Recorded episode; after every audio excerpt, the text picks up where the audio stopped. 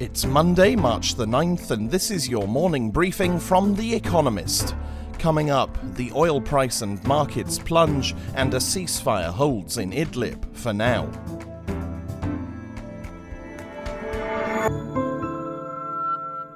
First, the world in brief. Stock markets and bond yields plunged on Monday after Saudi Arabia started an oil price war on rival producers. With the spread of the new coronavirus depressing oil demand, big crude exporters had been expected to agree production cuts. But Russia refused, prompting Saudi Arabia to offer price discounts and announce an increase in output. The drama spooked investors, resulting in a 30% collapse in the oil price, a broad drop in equities, and a fall in American bond yields to a new record low. Italy placed nearly 16 million people in its northern and central provinces under quarantine due to COVID 19. On Sunday, the total number of infections jumped 25% to 7,375. Schools, museums, nightclubs, and other venues will close across the whole country. The number of worldwide cases of the coronavirus responsible for COVID 19 surpassed 110,000, with more than 3,800 deaths. California Senator Kamala Harris endorsed Joe Biden as the Democratic Party's presidential candidate. It is a boost for Mr. Biden, who completed a stunning political comeback in the Super Tuesday primaries last week.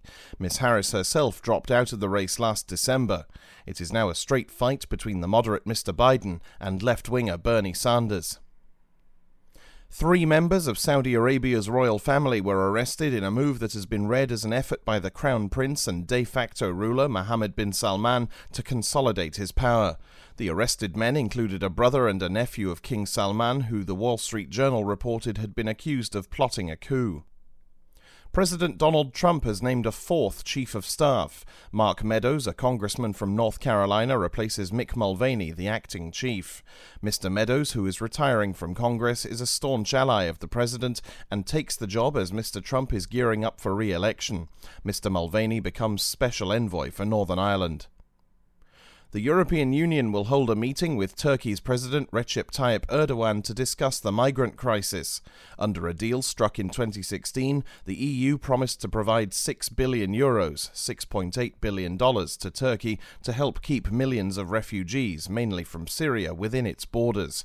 But under the pressure of renewed fighting in Syria, Turkey says that it will no longer respect the deal as it stands and marches and protests took place across the world to mark the UN designated International Women's Day. In Pakistan, women took to the streets in defiance of threats of violence and legal challenges. In Mexico, women stenciled the names of some of the 3,000 victims of femicide in the country since 2016 on the pavement in front of the National Palace in the capital. And now, here's today's agenda. Scotland's hashtag MeToo moment, Alex Salmond in court. Alex Salmond, Scotland's former First Minister, goes on trial today over allegations of sexual assault dating from his time in office. Mr. Salmond will appear at the High Court in Edinburgh to face 14 charges of alleged assaults against 10 women, including an attempted rape. He denies all the allegations. Mr. Salmond, then leader of the Scottish National Party, led Scotland's devolved government from 2007 to 2014, leading the pro independence campaign to defeat in a referendum on breaking away from the United Kingdom. Kingdom. The trial risks overshadowing the SNP's preparations for next year's elections to the Edinburgh Parliament, as well as its push for a second referendum. Nicola Sturgeon, his successor as First Minister, last month said that the global hashtag MeToo movement had led her to reassess the way men in politics had behaved towards her. It was just the kind of thing you put up with, she told The Times. Crooked cops, Duterte's drug warriors. The Philippine National Police Force is due to submit to the government today the findings of its investigation of 356 police officers whom President Rodrigo Duterte suspects of involvement in the illegal drug trade. Evidence of such involvement may open a new front in Mr. Duterte's lethal war on drugs, which has killed thousands of people without much curtailing the trade. Since the killings began in 2016, the price of the commonest drug, methamphetamine, has fallen, signifying that supply continues to outstrip demand. The price is among several indications that the war on drugs is, in reality, a turf war among drug gangs, and gangs composed of police officers or protected by them are winning. Mr. Duterte's war will seem less of a deadly sham if he acts on evidence in the police report about crooked cops, assuming, that is, it contains any. A Taste of Justice, the MH17 trial begins.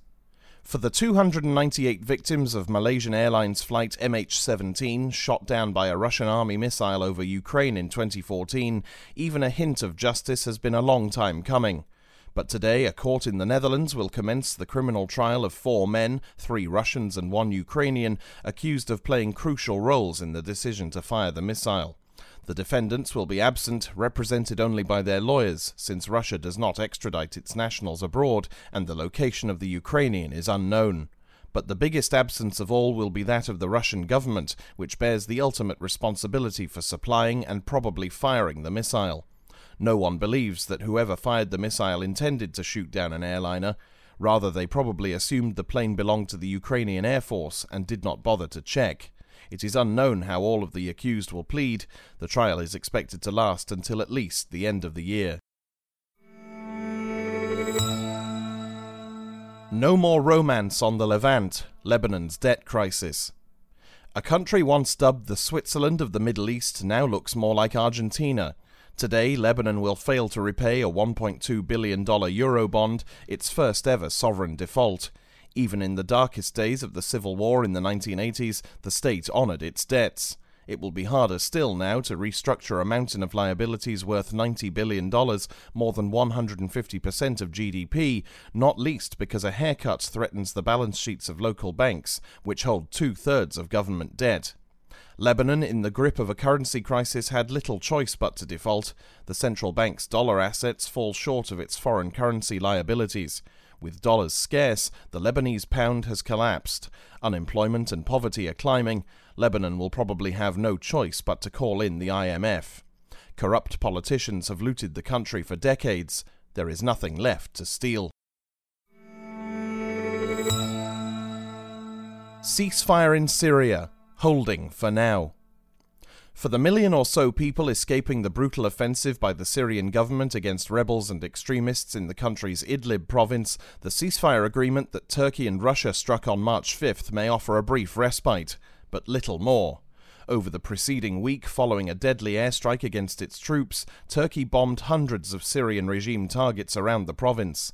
Russia, whose warplanes provide Syrian forces with air cover, stood aside to avoid confrontation with NATO's second biggest army. Although Turkey had the momentum, Russia's President Vladimir Putin persuaded his counterpart Recep Tayyip Erdogan to allow the regime to cement the gains it had made earlier. Even so, Russia and the Syrian regime remain determined to retake Idlib and will doubtless use the pause in the fighting to regroup. Further clashes are thus inevitable. Unless outside powers step in, the ring of fire drawn around the hungry and cold refugees huddled near Turkey's border will continue to close. Finally, here's the quote of the day from Hector Berlioz, who passed away on March 8, 1869. Time is a great teacher, but unfortunately, it kills all its pupils. That's it from the Economist Morning Briefing, available every weekday and on Saturdays. You can hear interviews and analysis from our journalists, including our current affairs podcast, The Intelligence, by searching for The Economist on your podcast app or asking your smart speaker to play the latest Economist radio podcast. And as a subscriber, you have access to each week's full edition in audio. Just download the Economist app on your mobile device to start listening.